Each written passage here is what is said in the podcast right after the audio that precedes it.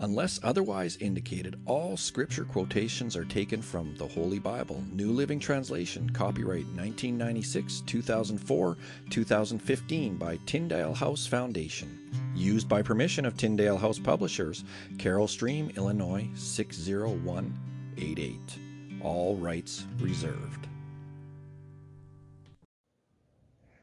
Today is November 25th. My name is Bill, and I'm coming to you with Bible in a Year with Bill from my bed, because I have a man cold, and we all know how devastating a man cold can be. So today I'm going to be reading from Matthew. It's day 329, Matthew 20, 21, and 22. And you know, I'm not even going to let a man cold get in the way of me reading the word. So let's get right into it with Matthew chapter 20. For the kingdom of heaven is like the landowner who went out early one morning to hire workers for his vineyard. He agreed to pay the normal wage and sent them out to work. At 9 o'clock in the morning, he was passing through the marketplace and saw some people standing around doing nothing. So he hired them, telling them he would pay them whatever was right at the end of the day. So they went to work in the vineyard. At noon and again at 3 o'clock, he did the same thing. At 5 o'clock that afternoon, he was in town again and saw some more people standing around. He asked them, "Why haven't you been working today?" They replied, "Because no one hired us." The landowner told them, "Then go out and join the others in my vineyard." That evening, he told the foreman to call the workers in and pay them, beginning with the last workers first. When those hired at 5 o'clock were paid, each received a full day's wage. When those hired first came to get their pay, they assumed they would receive more, but they too were paid a day's wage. When they received their pay, they protested to the owners. "Those people worked only 1 hour, and yet you've paid them just as much as you paid us, who worked all day in the scorching heat." He answered one of them, "Friend, I haven't been unfair. Didn't you agree to work all day for the usual wage? Take your money and go. I wanted to pay this last worker the same as you. Is it against the law for me to do what I want with my money? Should you be jealous because I am kind to others? So those who are now last will be first then, and those who are first will be last." As Jesus was going up to Jerusalem, he took the 12 disciples aside privately and told them what was going to happen to him. "Listen," he said, "we're going up to Jerusalem, where the Son of Man will be betrayed to the leading priests and the teachers of religious law. They will sentence him to die. Then they will hand him over to the Romans to be mocked, flogged with a whip, and crucified. But on the third day he will be raised from the dead." Then the mother of James and John, the sons of Zebedee, came to Jesus with her sons. She knelt respectfully to ask a favor. "What is your request?" he asked. She replied, "In your kingdom, please let my two sons sit in places of honor next to you, one on your right and the other on your left." But Jesus answered by saying to them, "You don't know what you are asking. Are you able to drink from the bitter cup of suffering I am about to drink?" "Oh, yes," they replied, "we are able." Jesus told them, "You will indeed drink from my bitter cup, but I have no right to say who will sit on my right or my left. My Father has prepared those places for the ones he has chosen."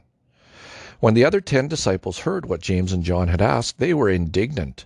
But Jesus called them together and said, "You know that the rulers in this world lord it over their people, and officials flaunt their authority over those under them. But among you it will be different. Whoever wants to be a leader among you must be your servant, and whoever wants to be first among you must become your slave. For even the Son of Man came not to be served, but to serve others, and to give his life as a ransom for many." As Jesus and the disciples left the town of Jericho, a large crowd followed behind. 2 blind men were sitting beside the road. When they heard that Jesus was coming that way, they began shouting, "Lord, Son of David, have mercy on us!" "Be quiet!" the crowd yelled at them, but they only shouted louder, "Lord, Son of David, have mercy on us!" When Jesus heard them, he stopped and called, "What do you want me to do for you?" "Lord," they said, "we want to see." Jesus felt sorry for them and touched their eyes. Instantly, they could see. Then they followed him. Matthew chapter 21. As Jesus and the disciples approached Jerusalem, they came to the town of Bethphage on the Mount of Olives. Jesus sent 2 of them on ahead. "Go into the village over there," he said. "As soon as you enter it, you will see a donkey tied there, with its colt beside it. Untie them and bring them to me. If anyone asks what you are doing, just say the Lord needs them, and he will immediately let you take them." This took place to fulfill the prophecy that said, "Tell the people of Jerusalem, look, your king is coming to you. He is humble, riding on a donkey, riding on a donkey's colt." The two disciples did as Jesus commanded. They brought the donkey and the colt to him and threw their garments over the colt, and he sat on it. Most of the crowd spread their garments on the road ahead of him, and others cut branches from the trees and spread them on the road. Jesus was in the center of the procession, and the people all around him were shouting, "Praise God for the Son of David! Blessings on the one who comes in the name of the Lord! Praise God in highest heaven!" The entire city of Jerusalem was in an uproar as he entered. "Who is this?" they asked. And the crowds replied, "It's Jesus, the prophet from Nazareth in Galilee." Jesus entered the temple and began to drive out all the people buying and selling animals for sacrifice. He knocked over the tables of the money changers and the chairs of those selling doves. He said to them, "The scriptures declare, my temple will be called a house of prayer, but you have turned it into a den of thieves." The blind and the lame came to him in the temple, and he healed them. The leading priests and the teachers of religious law saw these wonderful miracles and heard even the children in the temple shouting, "Praise God for the Son of David." But the leaders were indignant. They asked Jesus, "Do you hear what these children are saying?" "Yes," Jesus replied. "Haven't you ever read the scriptures? For they say, 'You have taught children and infants to give you praise.'" Then he returned to Bethany, where he stayed overnight. In the morning, as Jesus was returning to Jerusalem, he was hungry, and he noticed a fig tree beside the road. He went over to see if there were any figs, but there were only leaves. Then he said to it, "May you never bear fruit again!" And immediately the fig tree withered up. The disciples were amazed when they saw this and asked, "How did the fig tree wither so quickly?" Then Jesus told them, "I tell you the truth. If you have faith and don't doubt, you can do things like this and much more. You can even say to this mountain, 'May you be lifted up and thrown into the sea,' and it will happen. You can pray for anything, and if you have faith, you will receive it." When Jesus returned to the temple and began teaching, the leading priests and elders came up to him. They demanded, "By what authority are you doing all these things? Who gave you the right?" "I'll tell you by what authority I do these things if you answer one question," Jesus replied. "Did John's authority to baptize come from heaven, or was it merely human?"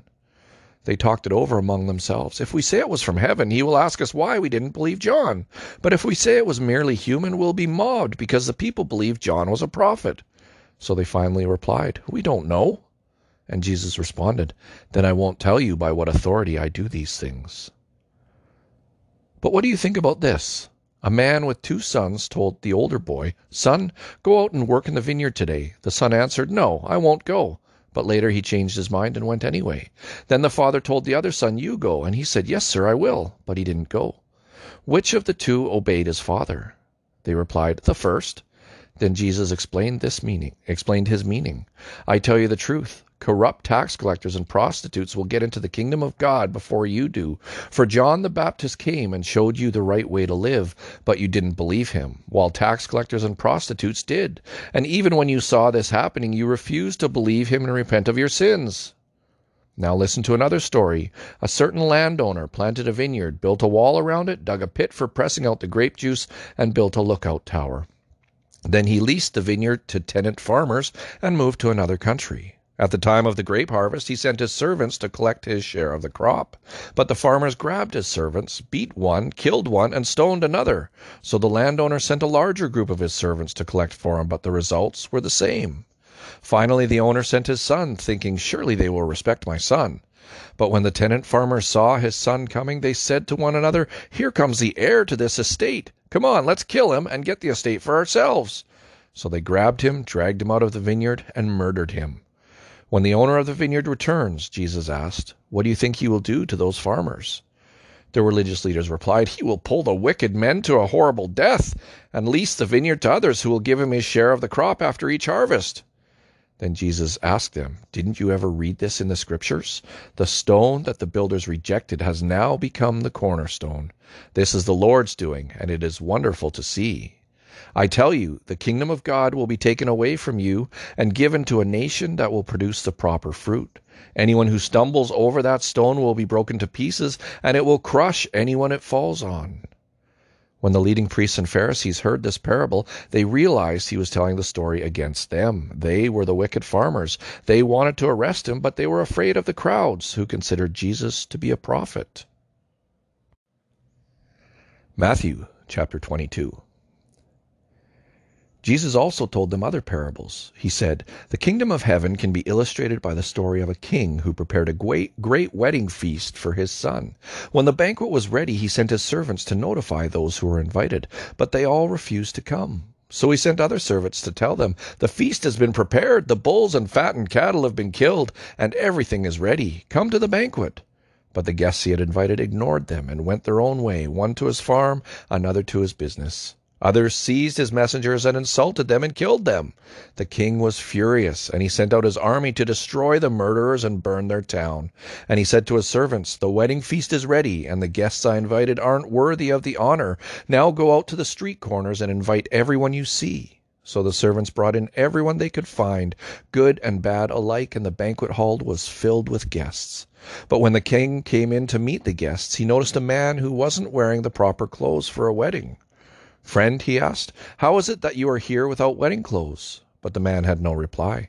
Then the king said to his aides, 'Bind his hands and feet and throw him into the outer darkness, where there will be weeping and gnashing of teeth. For many are called, but few are chosen.'" Then the Pharisees met together to plot how to trap Jesus into saying something for which he could be arrested. They sent some of their disciples, along with the supporters of Herod, to meet with him. "Teacher," they said, "we know how honest you are. You teach the way of God truthfully. You are impartial and don't play favorites. Now tell us what you think about this. Is it right to pay taxes to Caesar or not?" But Jesus knew their evil motives. "You hypocrites," he said, "why are you trying to trap me? Here, show me the coin used for the tax." When they handed him a Roman coin, he asked, "Whose picture and title are stamped on it?" "Caesar's," they replied. "Well then," he said, "give to Caesar what belongs to Caesar, and give to God what belongs to God." His reply amazed them, and they went away. That same day, Jesus was approached by some Sadducees, religious leaders who say there is no resurrection from the dead. They posed this question, "Teacher, Moses said, if a man dies without children, his brother should marry the widow and have a child who will carry on the brother's name. Well, suppose there were 7 brothers. The oldest one married and then died without children. So his brother married the widow, but the second brother also died, and the third brother married her. This continued with all 7 of them. Last of all, the woman also died. So tell us, whose wife will she be in the resurrection? For all 7 were married to her." Jesus replied, "Your mistake is that you don't know the Scriptures, and you don't know the power of God. For when the dead rise, they will neither marry nor be given in marriage, but in this respect they will be like the angels in heaven. But now, as to whether there will be a resurrection of the dead, haven't you ever read about this in the Scriptures? Long after Abraham, Isaac, and Jacob had died, God said, 'I am the God of Abraham, the God of Isaac, and the God of Jacob.' So he is the God of the living, not the dead." When the crowds heard him, they were astounded at his teaching.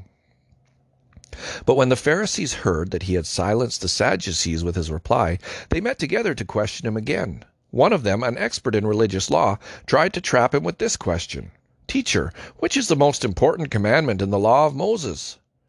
Jesus replied, "You must love the Lord your God with all your heart, all your soul, and all your mind. This is the first and greatest commandment. A second is equally important. Love your neighbor as yourself. The entire law and all the demands of the prophets are based on these 2 commandments." Then, surrounded by the Pharisees, Jesus asked them a question, "What do you think about the Messiah? Whose son is he?" They replied, "He is the son of David." Jesus responded, "Then why does David, speaking under the inspiration of the Spirit, call the Messiah 'my Lord'? For David said, 'The Lord said to my Lord, sit in the place of honor at my right hand until I humble your enemies beneath your feet.' Since David called the Messiah 'my Lord,' how can the Messiah be his son?"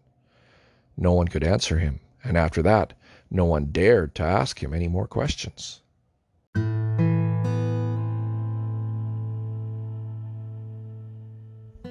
And so, Heavenly Father, I pray that you would bless the reading of your word today. Thank you for your word. You know, I think it's very safe to say that even Jesus, the Son of God, felt stress and frustration. As we come closer to the part in Matthew where Jesus will be tortured, beaten, and crucified, it's plain to see that he's beginning to lose patience and get frustrated with things going on around him. He knocks over the money changers' tables and chairs in the temple. He curses the fruitless fig tree, and more than once there is frustration in his responses to people's silly questions. To the religious leaders, "Have you ever even read the scriptures?" And "Your mistake is that you don't even know the scriptures." I'm sure Jesus was overwhelmed by the crowds, lack of sleep, and the pain and torture that was looming over him in the very near future. Yes, Jesus was in very essence God, but he was also 100% man. He had people coming at him from all directions, wanting a piece of him. There were people who loved him, hated him, wanted to kill him, and just plain didn't understand him. All he wanted to do was the Father's work, but the world just wasn't listening, and it was going to get much worse for him before it got better. Very soon. Thank you, my friends, for joining me again here today on Bible in a Year with Bill. I hope I'm feeling a little better tomorrow. I hope I'll see you. I think the meds are kicking in. Anyway, my friends, thanks for joining me. I'll talk to you tomorrow. Take care now.